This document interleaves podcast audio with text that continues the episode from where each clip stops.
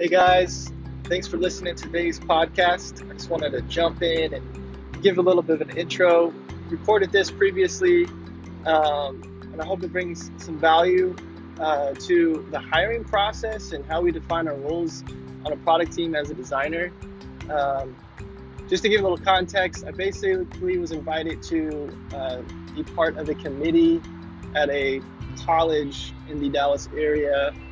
And the point was to bring professionals together with uh, teaching staff to develop curriculum for a UI UX course um, that will allow an individual to take this course and then hit the ground running uh, and be very competitive in the marketplace and, and land a job. Uh, it was a very interesting process for me. Uh, I tried to fumble my way through communicating that in this podcast. Uh, I think there's some interesting parts there, and maybe it'll spark some great conversation uh, on your team or next time you're meeting at a conference with a bunch of designers or something like that. Um, share this with them, get some thoughts, get some feedback. Uh, we all need to be having this conversation right now, and it's some really inter- interesting stuff if you've never thought about it before. So, once again, thanks for listening. Here it is.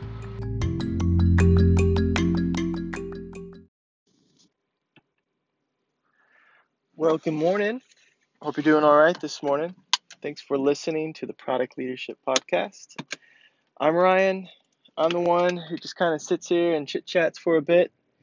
If this is your first time listening to the podcast, thanks for listening. You know, you got there's bazillion podcasts being added every day, and I'm happy that you stumbled across this one. And I hope you would give the archives a gander and maybe sample a few of those uh, and see if there's anything else that can help you along your journey of becoming better at product development and helping to lead your team. Well, guys, let me see if I can turn on a little bit of air here. Hopefully, that doesn't bring too much noise. I've kind of listened to a few of these in the past, and it definitely, when I have the AC on in the car, tends to have this, uh, brings up the noise level quite a bit, and I'm very sorry for that. I need to find a better solution, but you know what? This is what it is. Uh, this is how things are. So, the reason for me jumping on today is I wanted to chat about. Um, let me get. Let me see. Yeah, I'm to build a suspense here. Uh, need to pull up my Google Maps and plug in a destination here. Um, go to, sorry guys, that'll work. Start. Cool.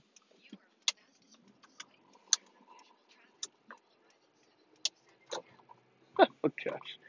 Sorry guys if you just heard that. This is really embarrassing. I might have to just start this whole podcast over. But you know what? It might just stay in there. Because this is what this is. This is behind the scenes. This is raw. This is unpolished.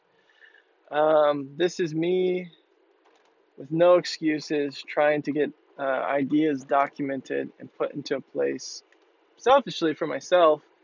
Um, but in a way that, you know what, if someone stumbles across this, like yourself, um, you get to glean from the insights, or you just get to hear someone banter and ramble along. Either way, uh, it's there for for some type of enjoyment.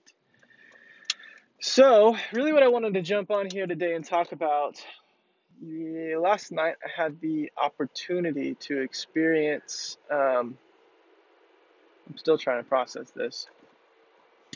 A committee to help establish curriculum at a college. I don't know if I would consider it a state college or if this was a private college.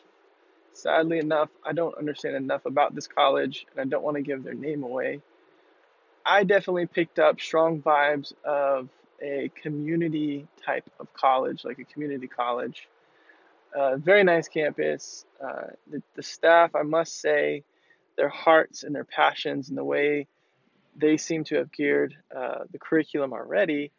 They basically bring in working professionals, and then uh, that's who helps establish curriculum. That is also, it sounds like they have a ton of adjunct uh, faculty that jump in and teach. I mean, there was people there 9, 10, 15 years being adjunct. And that just basically means, you know, they're working professionals who also, uh, after their normal jobs, spend a few hours in the evening, a couple days a week, maybe three times a week, uh, teaching a course. Um, which is awesome because how many of us, if you're a designer listening to this podcast, uh, went to a traditional four year college and may or may not have had a professor who was really connected to the pulse of the workforce or share like you know maybe they were in the workforce but they've devoted the past 10 years to just teaching.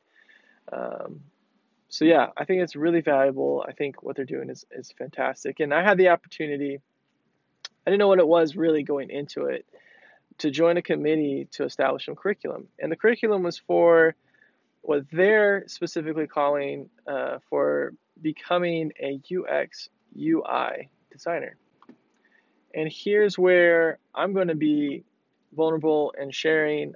I don't know these days what the difference is. Like, I know the difference. I know, you know, we can go into the description of UX designer, we can go into the description of UI designer, um, and we can come up with two very different roles.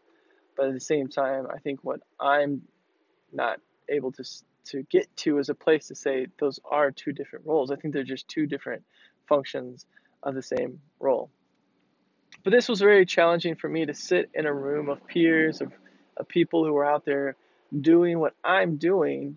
And a couple of things I discovered was um, I don't think we all think about this the same way. Uh, I had people who are talking about tools that I have never really heard before, um, which is interesting because I like to think of myself as pretty on, pretty much on point with the pulse of like tools, uh, what what the industry standards are, what people are using. I've at least downloaded them, played with them, checked them out. I don't just um, you know kind of stay in my bucket. And I've shared a couple of episodes about changing up your process and diving into another tool. And, and so it was just, I guess, eye opening for me to hear people using things that uh, I've never heard of, but also I'm not sure that they're great tools, if I'm honest. And I don't, um, there's a borderline of like sharing my own subjective thoughts and coming across as uh, arrogant or something. And I really hope I don't come across that way.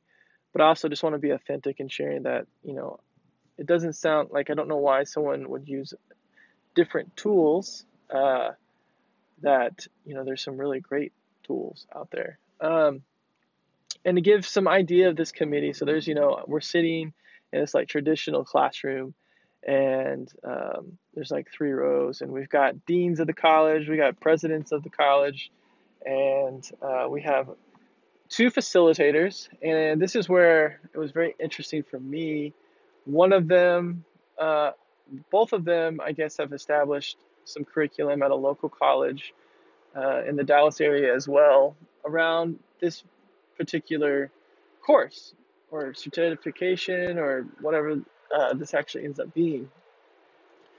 I thought, you know, they'd be sitting in seats with us, but uh, the main person who had kind of gathered us there kind of took this side seat, and these two gentlemen uh, who are very skilled, who have decades of experience. One's heavily into VR, AR, and even has been part of a committee that is establishing standards around that whole ecosystem because, as he put it, it's the next internet. Um, so, seems like a smart dude, writes his own stuff, been doing this, teaching this.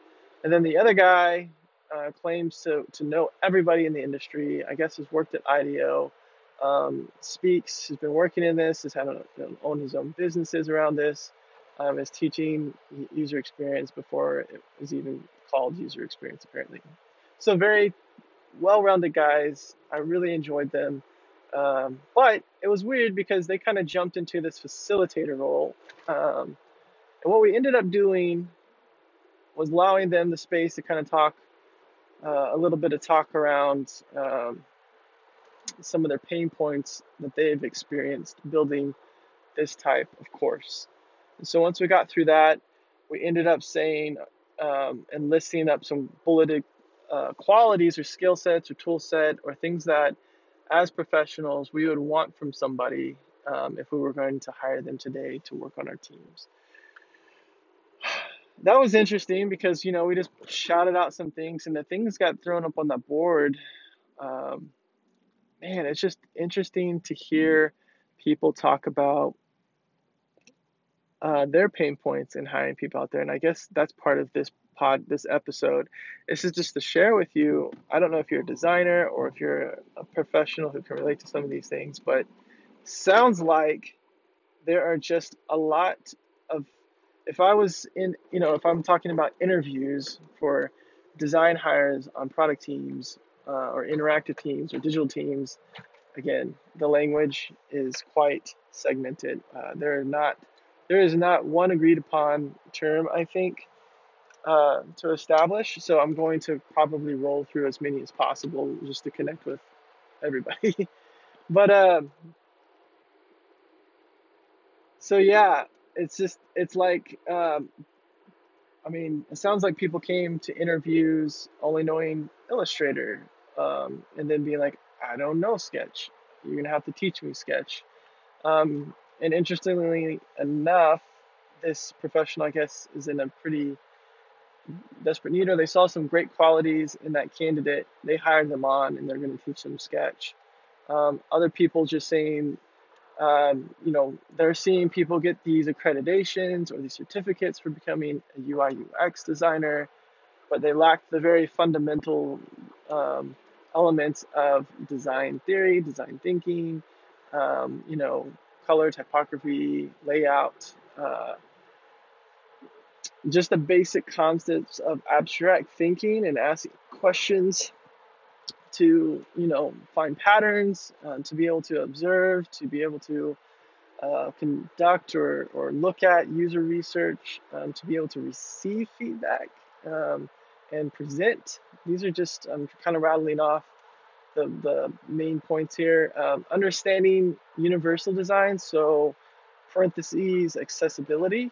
Um, that was brought up as a hot topic, especially from the experienced facilitators, that this is a potential um, gap in the industry in which we don't want to necessarily put at the forefront of the toolbox or of either the designer or I would even recommend more of the product team. Uh, there's basically the potential for a business to lose a lot of money either because of lawsuits or fines or whatnots uh, if they don't understand accessibility when it comes to interaction with the products, the websites, uh, what what have you. So just want to throw that out there. I know that's definitely a hot topic and probably one that is easily uh, kind of dismissed, but hey, it encourage me to maybe think about it a little bit more, read up on it a little bit more. And there are some baby steps, there are some plugins that we can begin to apply to even address some of those issues in our workflows as designers. But all that to say, so we put all these bulleted comments up, and again, I wish I could contribute more. We had about an hour into the conversation, we get there and we started voting, and uh, for most people, we know about um, uh, a Google Sprint, and so the ideal situation would have been to put all these ideas. You know, we would have wrote, wrote them down individually and started contributing and placing them on the board. So, what was ironic about this experience is we have people facilitating this with audio backgrounds, with design thinking backgrounds. These people go to you know, CEOs, they teach this, um, you know, design thinking process. And what actually ended up happening was what those methodologies and philosophies try to avoid is this kind of group think from happening. And I think that's for me I didn't contribute much because I began observing that this was happening. I mean, we have loud voices in the room, so there are people who are actually saying good things but not being heard. Things are getting thrown up, and immediately there's a consensus of like, that's a great idea, or ah, I'm not so sure I agree with that, which tends to people begin to pull back. And so the things that we end up throwing on the board and the things we end up voting for, we, we're raising our hands because we don't have tools. We don't have stickies. We don't have ways to just kind of dot vote. So we ended up saying you have three votes, and this is how this is going to work. Um, and then quickly, you know, we have so many things on the board, and they're all really good, and you could probably vote for more than just three. And that was an arbitrary number, by the way. Pro- we probably really needed five six votes individually. But we all ran out of votes really quick. So we started doing uh, t- like group super votes. And we, uh, we as a group had three votes. And again, this is where it gets kind of ironic. We began to, you know, the first one we kind of had 100% consensus on. But as we started getting into these points where people felt very strongly, they began to persuade and and when the majority over to say yes, we as a group, which would have been maybe 80, 90% at times, think this is important. So we're going to start. So fast forward a little bit more, we're running out of time. It comes clear that what we were trying to do is actually really 100% lock in this curriculum as professionals and say, this is what you need. This is the toolbox. These are the things you need to teach. Um, and here's your first semester, and here's your second semester. We need this locked down so we can submit, you know, and have this reviewed. By the way, to have this curriculum available by 2021. That's right, guys. It is 2019, granted, the end of the year. But that made me even question. So, in an hour, roughly an hour and a half, we were supposed to come in, myself with no context. I don't know if anybody else had more context than me come in and agree upon and establish in a non biased way, which it wasn't, um, curriculum to set people up to are going to pay for this course, knowing that professionals came in and said, This is what we want.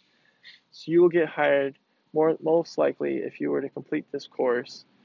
By the way, it's getting offered in two years, roughly, after we make this decision of locking in this curriculum. And granted, principles are principles, right? Like so a good majority of that is uh, important things that will probably not change in the next two years. As many of us know who are practicing, this industry is evolving so quickly.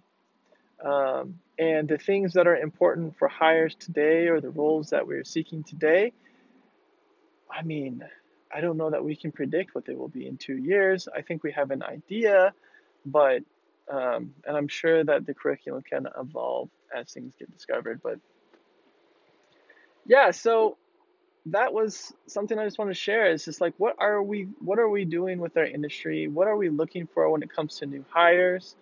And it really challenged me as a working professional um, to to think. I don't know. I mean, I don't know where you where you sit, but um, people were trying to segment this role in into you know buckets and standardize things and it felt very weird for me to sit there and, and see something i do every day be standardized to try and be bucketed into well this is really what they do and this is really what they don't do.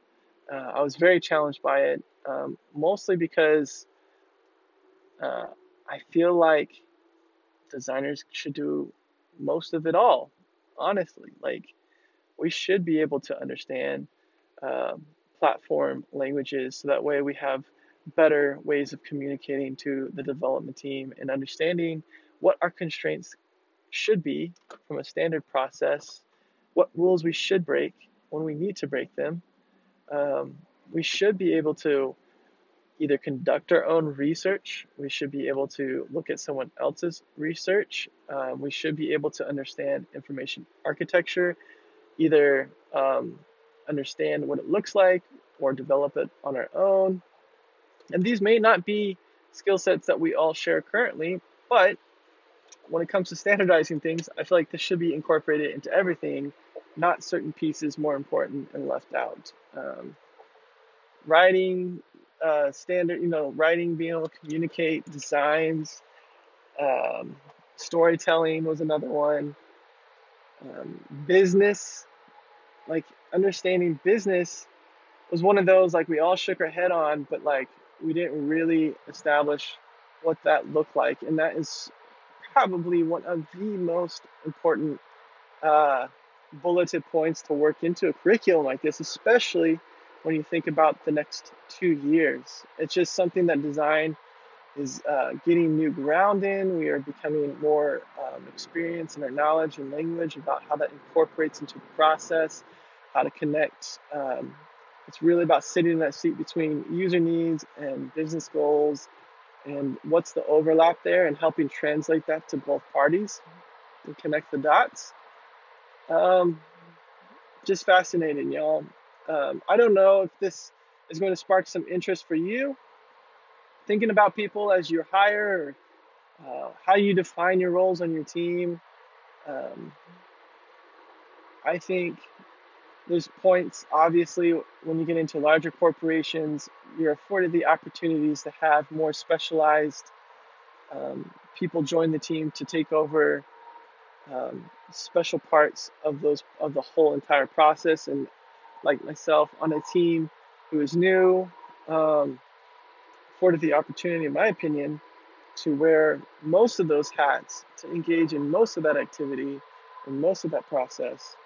Um, and that's where I would like to see um, a curriculum established so that way there's a good sampling and a good foundation for somebody to go into the workforce with and not already be so specialized that they realize, oh, I should have been more, I should have more business savvy. I should uh, understand more about uh, universal design or, or uh, you know, uh, interaction or, or prototyping. Like, it should have, it's a foundational course. It should have the full sampling and not just limited to uh, a UX and a UI bucket.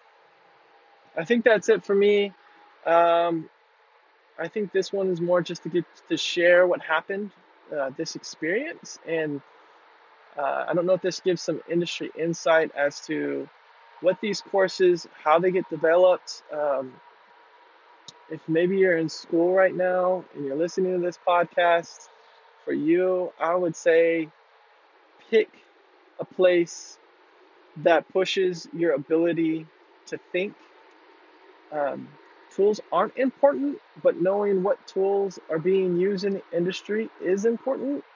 So make sure you're using a popular tool, I guess, a, a, a tool that most people will understand or recognize when you go into that interview, because I think that immediately, I mean, if a team is using one of the top three tools, you're going to need to understand that so you can connect with them and be like, yeah, I can get up on that real quick. You know, I may not be using that now, but I've used it before.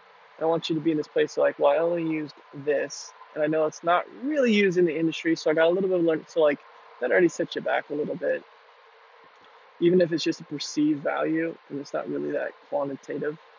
Um, and maybe you're hiring and you wanted some insight as to how this these what's in you know what's being taught, what these um, I don't know if it's certification courses are, are actually doing and what they're there's some hope, um, but it seems as though at the end of the day, experience and when someone sits down and communicates to you about their process, that's where the gold is. That's where the connection happens.